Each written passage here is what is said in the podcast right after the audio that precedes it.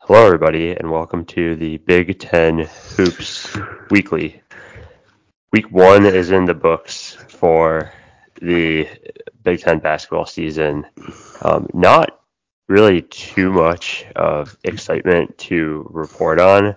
Um, for the most part, the week went as as planned. In fact, there was only one loss across the conference um, in the first set of games, and it was Michigan State losing on an aircraft carrier to Gonzaga. So overall, I think a pretty good week for the conference um, in in total.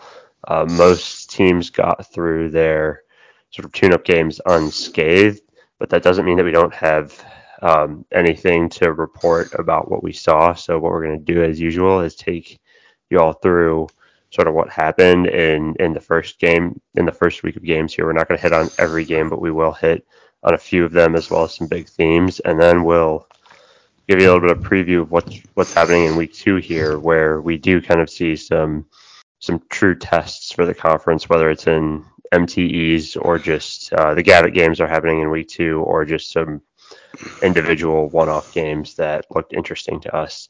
Um, I'm here as always with Brett. Brett, how you, how are we doing today? I'm I'm good, Steve. I'm I'm just happy that it's college basketball season. So um, you know, like like you said, not a ton to report, but it's it's just good to be able to talk about college basketball again. So excited to dive into it.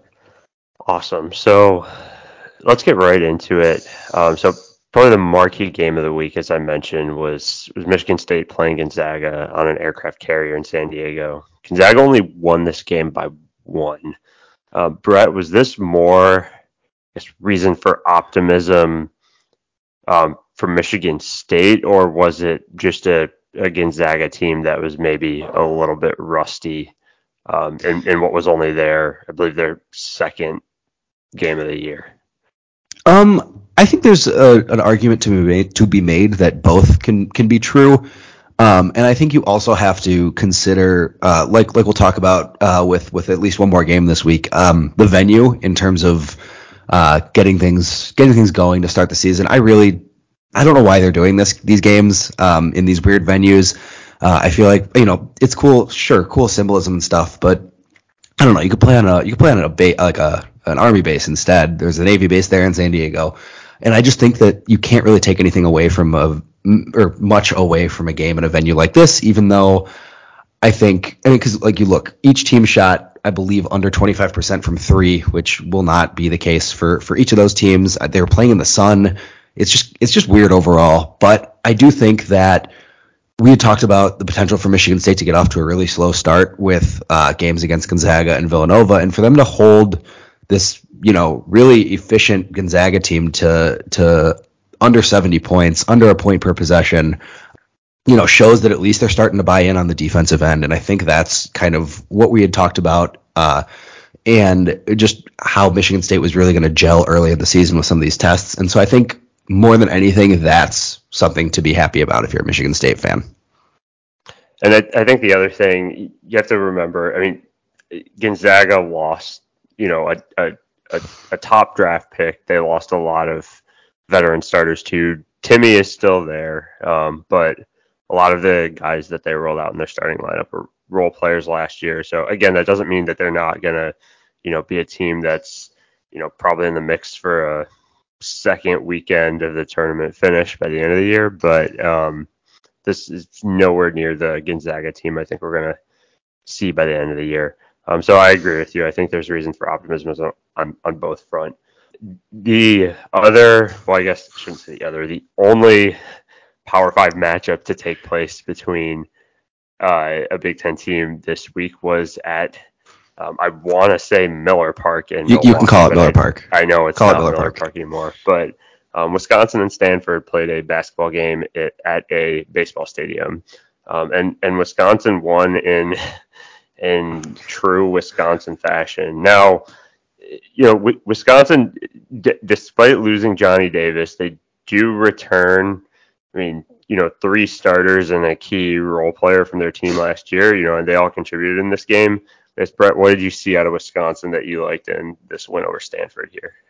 Um, I think again it was it was uh, like like in the Michigan State game, hard to take a lot of things away, especially offensively. Both teams shot terribly. I believe Stanford was one for 16 from three, and I think the reports were pretty much the sight lines were just just pretty bad because um, you don't play base, basketball in a baseball stadium normally. But I think again, I think you're looking and seeing a Stanford team that was that has the potential to make the tournament this year, uh, just really kind of run into the ground without without many options offensively. So I think again the defense was there. Uh, they're getting a, a pretty pretty a lot of a lot of contributions uh, across the board offensively. Uh, Jordan Davis chipped in 13 points. Tyler Wahl had 17. Um, and but what I'm really liking so far out of Wisconsin across their two games is Chucky Hepburn looks way more in control and and much improved. And like you had mentioned uh, in our preview, that's kind of gonna that's going to be key if if you know the Badgers want to stay relevant and and make a push for the tournament uh, this year. So I think that's that's encouraging if you're a Wisconsin fan, and also the emergence of Connor Essegian, uh, the the only freshman on the team who has a, a great shooting stroke and, and, really will look to make an impact from distance this year, which is an area that the Badgers had uh, a tough time making work last year. Yeah, so I think that that win, um, well, it didn't wasn't the prettiest thing. Stanford only shot six percent from three, but I think good win to have in your back pocket. Um, should Wisconsin end up near on the bubble um, when it comes to tournament prospects at the end of the year, so a good week one to win there. Um, you know, maybe the last big game that that we'll hit on, and I I chuckle as I call this a big game, but let's talk about Michigan and Eastern Michigan since that was I don't think many people expected that to be a close game, um, but you know on Friday night Michigan won 88 to 83 over Eastern Michigan. Um, this game was played at Little Caesars Arena, and I think uh, things to keep in mind about Eastern Michigan. So those of you who follow recruiting definitely know the name Emoni Bates. He uh, was committed to Michigan State. He was one of the top recruits in the country from the state of Michigan, was recruited to Michigan State, eventually decommitted, went to Memphis last year, got into some issues with breaking the law, and he's, he's now back home playing for Eastern Michigan. He he put up 30 in this game on 12 and 19 shooting. Um, really looked like a legitimate NBA player in this game. Um, and that sort of kept Eastern Michigan in the game for most of it. Michigan was eventually able to to pull away. Um, they got a big game from Hunter Dickinson, who scored 31, and uh, uh, Terrance Williams. Terrance Williams had a double double. J- Jaelin Llewellyn made some big shots down the stretch. From my perspective, um, I, I, mean, a little bit of cause for concern for Michigan when you especially looked at their defensive cohesion.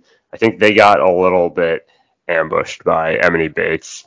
Curious to see what happens when Eastern plays Michigan State um, again later in the season. I'm sure Mr. Bates will have that game circled. Yeah, defensive cohesion difficult when you have a team where you're, you know, you're only returning a couple of key contributors from last year. Uh, but I, I, think, do you see anything in this game that makes you worry if you're a Michigan fan? So I think I think a couple there are a couple in, important contextual points to add. I mean, I think there's a chance that even with just Emoni Bates and Noah Farrakhan, Eastern Michigan can really be a threat in the MAC. So I think, you know, it's it's not out of the question that they end up taking taking a bid there because uh, usually in a, in a league like that, two two two players like that are are enough to kind of get you get you pretty far. So I think with that in mind, that obviously helps. It put me put me at ease a little bit if I'm a Michigan fan. I think the other good thing is I think I've I've been screaming for the last basically year and a half that when Michigan needs to get buckets in games like this, they need to feed Hunter Dickinson, and they actually they did this game. You know, he could he, 17 shots, maybe a little bit less than I would have expected, but he still had 31 points. Um, and that that's so that's good to see. Uh, I hear your concerns on the on the defensive end. Um, so I think that's definitely something to monitor. Um, especially I feel like with with all all new uh, guards in the starting lineup, just to kind of get that cohesion and see how they kind of work with more high powered offense against more high powered offensive players in the future. Uh, I will say I, I do like what I'm seeing out of Jet Howard so far. I think that he's very unafraid to shoot the ball, which I feel like for for some freshmen, and I think that you know immediately calls to mind Caleb Houstan could be a little tentative uh, to start their start their college careers, and I, I like that he's willing to to shoot the ball, and he looks he's he's got a great great form. Uh, so I think that will help, um, you know, kind of provide another bucket getter on the, on the floor when they need him. But again, I think it's just really getting into the swing of things uh, for for a team with high expectations. So I wouldn't push the panic button just yet. One other funny contextual point on that game. Um, for those of you that don't know, Eastern Michigan's coach is Stan Heath, who um, had a uh, he he had a stint in Arkansas. Like he's got a decent amount of coaching experience, and I think he was on that Kent Kent State team. He was a coach of that Kent State team that made a deep tournament run in the early 2000s. So um, yeah, I, again, I think all this to fuel your point of Eastern Michigan might be a team to watch in the in the MAC this year. Um, and I will say, just from watching every minute of that game, I mean, Emoni Bates, uh, he is a baller. Uh, the only other game of note from week one that was moderately close was Minnesota defeating Western Michigan by one um, on on Monday. They won 61-60. Again, I think we know Minnesota, you know, still a little bit of a rebuilding job for for Coach Johnson there. Um, a little bit of a, a struggle for for them. Um, Western Michigan, you know, really put it to them in the second half. It was a, a good job for that team to find a way to avoid disaster there. If you recall, last year Minnesota got off to a, a hot start, you know, last year. So know, good for them to to not get completely ambushed here and suffer the loss. They're gonna have they're, they're gonna have to find a third horse on this team. Um, just you know, as we start talking about them um, going forward, Ta'Lon Cooper and and and Garcia really carried them in, in this game. But you know, we'll talk more about Minnesota as the season goes on. Um, other wanted to hit on just some other general things we saw in the first week. Um, you know, but before we talk about a few injury notes and then get into the games taking place this week. Um, one of the guys we talked about in our uh, season preview show was Zach Edey. He's on the he's on most everyone's watch list for first team all conference and potentially conference player of the year. So he's averaging um, 21 and 14, which I don't think is a surprise to either of us. I think the the bigger surprise to us is that it's in 28 minutes per game. I know it's only a two game sample there, but it's good to see him. Um, it, it's good to see him playing a lot of minutes. Um, and I'd expect that he will healthily be averaging a double double um, as as the season progresses here. Brett, did you see anything out of Zach Edey that I think is is um, notable one way or another as you watched him? No, I mean he's kind of everything we figured he'd be so far, and I, I mean you have to kind of put into context that they've only played Milwaukee and Austin Peay, and neither of those teams have anything even remotely close to his size. But I think that Painter obviously trusts him with an increased workload. Um, he's actually, I believe, playing the most or just under the most minutes on the team as a whole. Um, so I think that, and he's been extremely efficient in doing so. He's 62% from the field. Um, so yeah, I think I think that's that's a good sign if you're a Purdue fan that, that there's going to be uh, some stability as as the season kind of goes and, and the rotations get figured out.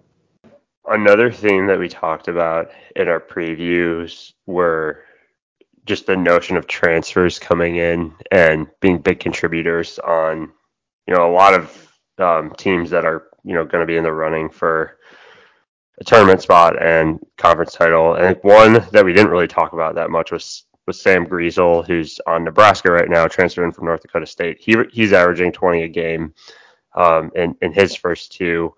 And then one guy that we definitely didn't talk about was Dain Dainja, the I guess the guy who I thought would be the backup center on the Illini, um, but he's played a lot of meaningful minutes from them. He's averaging 18 and 13. Again, it's it's early, um, but that is not the Baylor transfer that I expected to be the the guy that we'd be talking about after two games there.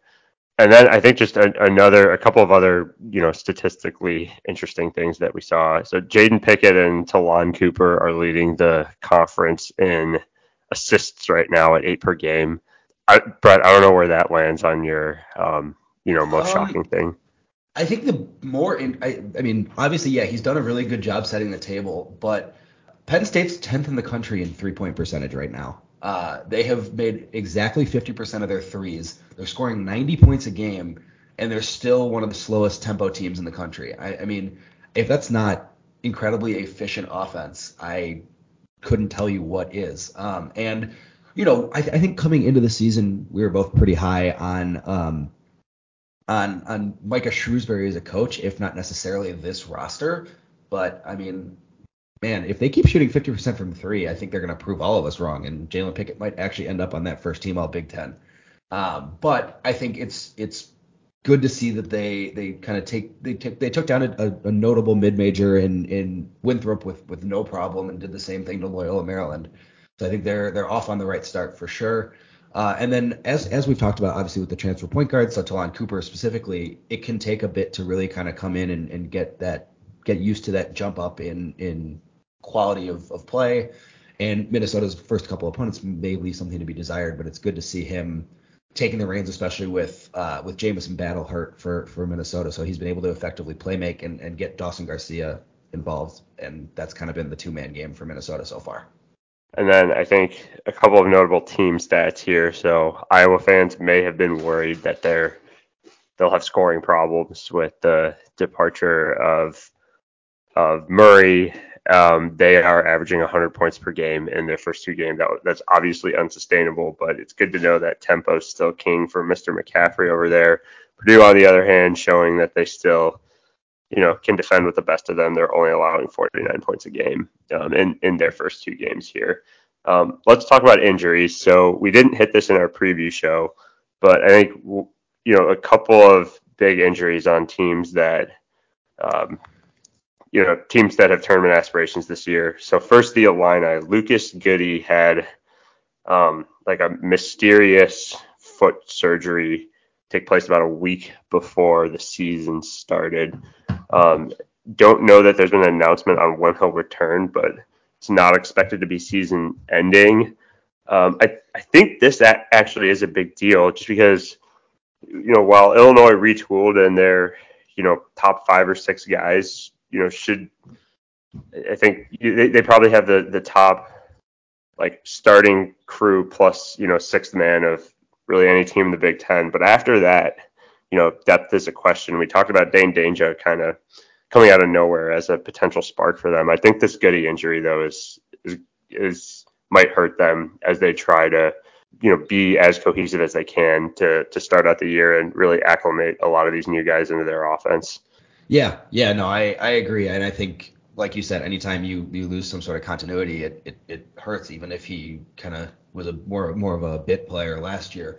Um, but yeah, and I think, I mean, if there was going to be one spot that Illinois needed to suffer a loss, I think I think kind of guard wing is where they can at least put more guys and, and kind of retool lineups. But yeah, it's it's never good to have have an injury like that. Um, so hopefully. Uh, hopefully he's back in and playing relatively soon.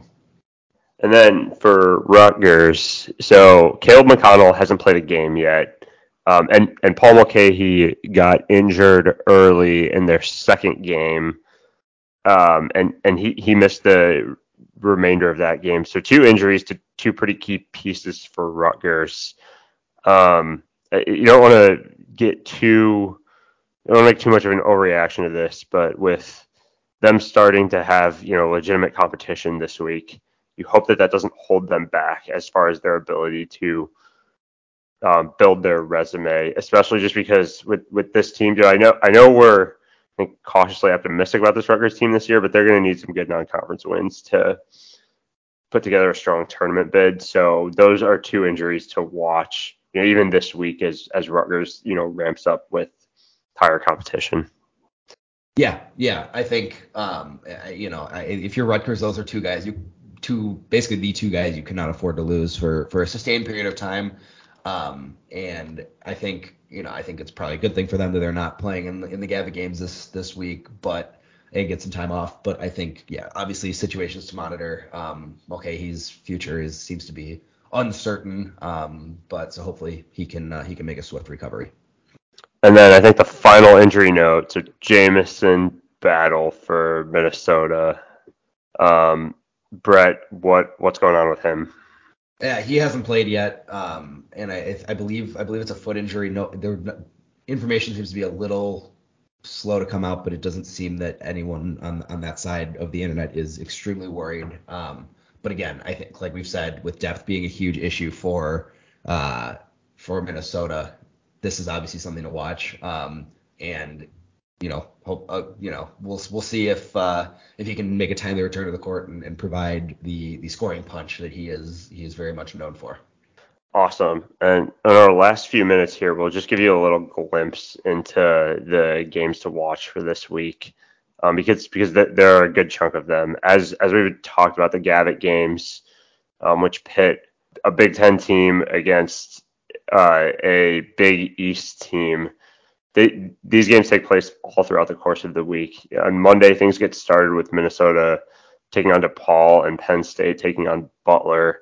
Um, I think those are two good opportunities there for kind of bottom half of the Big Ten teams to pick up strong wins over bottom half of the Big East teams. Um, and I think, you know, what we just mentioned about Penn State's early season success, that's a really good opportunity for them to get a win that can kind of catapult them um, into, you know, a really strong start to their year. And so they have momentum going into the conference play. Um, on Tuesday, two additional games. Northwestern takes on Georgetown. Um, we talked about kind of the plight of Northwestern on the preview shows this year. We'll see how they do in their first real test. Um, but what I think could be a sneaky good game, is Marquette taking on Purdue. Brett, do you have any thoughts on that game?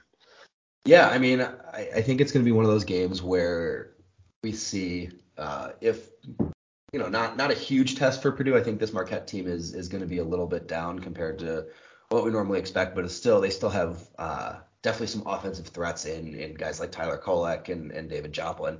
Uh, but you know, I think it's it's really the first measuring stick test for Purdue uh, as they as they transfer uh, from transform, excuse me, from having a guy like Jaden Ivey that that is one of the physically explosive get to the hoop guys and we really see if if Painter's Painter's offense and and new guys are really really playing together. I, am looking specifically at Braden Smith. Uh, he's been putting he's been getting a lot of minutes at, at point guard, and and as a true freshman, I think this is this is a really good uh, first first you know power six if you want to call it test.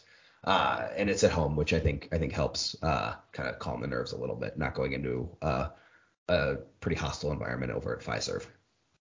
And then also on Tuesday, so Michigan State, you know, with really no um, no uh, easy cupcake game to rebound from their game against Gonzaga. They take on Kentucky in the Champions Classic, um, you know, which Michigan State's part of this yearly sort of rotation of games um, between, you know, uh, Duke, Kansas, Michigan State, and Kentucky, where so, you know, th- again, uh, this is going to be that classic kind of Tom Izzo, you know, prep his team with a tough schedule game. We'll, we'll see. We'll see how they hang again. I think if if, if I, I don't think anyone expects Michigan State to win this game, but if they if they hang tough with Kentucky, you know, I think it's really going to open some eyes.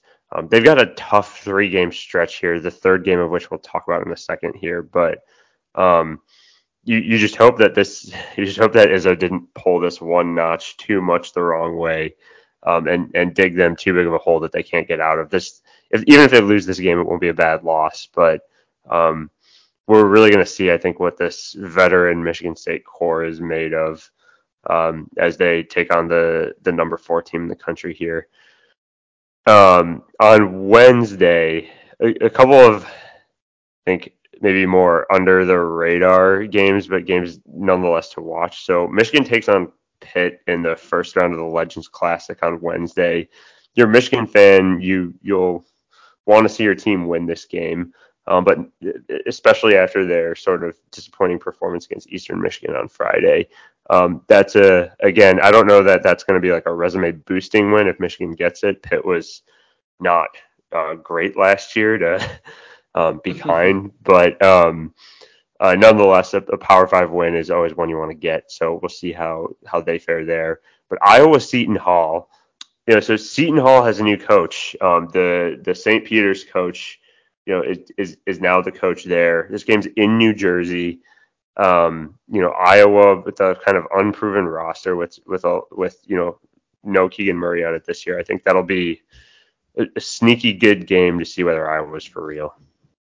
Yeah, absolutely. Uh, and through through two games, uh, albeit against Monmouth and St. Peter's, uh, Seton Hall is 23rd uh, in adjusted defense per KenPom. So, you know, you've got got one of those uh, something has to give games uh, with with Iowa's offense and, and the stout defense of uh, Seton Hall. So I think yeah, that's going to be a nice nice little measuring stick for this Iowa team, as because I think you know they have a chance to really come prove uh, people, specifically me, wrong by by putting on a good show in uh, in New Jersey. So I think, yeah, that's that's I think more of an under the radar game of the week, but I think that one should just be wildly entertaining from a tactics perspective. And then I think speaking of wildly entertaining, so the Gavitt games end on Friday with Indiana taking on Xavier. You wonder if Sean Miller's coming for Archie's revenge here in this game. Um, I, other than that, I don't know that that there's much there from a highline perspective, but nonetheless, I think a good opportunity for um, Indiana to um, at least prove that they can win on the road, and you know that will not be an easy environment to win in there. I'm I'm just intrigued to see the the post game because I you know Jack Nunge and Zach Freemantle are, are a, a big combo uh, inside for Xavier and some, some, Big Ten fans will remember Jack Nunge from his Iowa days, but uh, so I think Trayce Jackson Davis and, and Race Thompson will have their hands full trying to guard those two guys. And then the the third game of Michigan State's gauntlet takes place on Friday when Villanova comes to town. So Villanova just kind of came off of a a cringy loss to Temple. Um, you know, they're still trying to um, figure out their identity as in the Kyle Neptune era. This is probably the most winnable of the three game gauntlet that Michigan State has. So good opportunity for them to get a marquee win. I think Villanova will be there by the end of the season. They're just sort of sorting out some growing pains with a lot of roster turnover. So that'll be an interesting game. Um, Illinois takes on UCLA. I believe that's in Vegas. So you know, that's a game of two highly ranked teams. Um, so definitely tune into that if you've, you've got some time on, on Friday night. We'll get an opportunity to see whether Illinois is for real or not. Um, and then the other game that I noted for you guys this week, Temple and Rutgers. I, just you know, we just mentioned Temple pulling off the upset over Villanova um, last week. Again, injury concerns are probably top of mind for Rutgers fans, but that's an opportunity for them to pick up a what what would look like a now good resume boosting win for them this week. Yeah, uh, it will be their their highest ranked KenPom opponent uh, in the non-conference until we get into the uh, into mid-December. So yeah, this is this is I don't want to call it a must-win four games into the season, but I mean if, if they're playing with if they're dealing with a limited Mulcahy and potentially no McConnell, uh, this would be be huge because I think I think losing to Temple would be one of those those things come selection Sunday that uh, cast a cast a big shadow over any tournament aspirations that Rutgers has. So interested to see how they rebound from uh, with with hopefully a more healthy team. But if not, um, I'd expect them to lean on Omoruyi a lot to to get the job done. All right, that that's all we got for you today. Um, it was a good week one in the books for the conference. We'll see how things go in week two when the games start getting real. Um, so thanks as always for tuning in, and we'll be with you next week to break down what happened.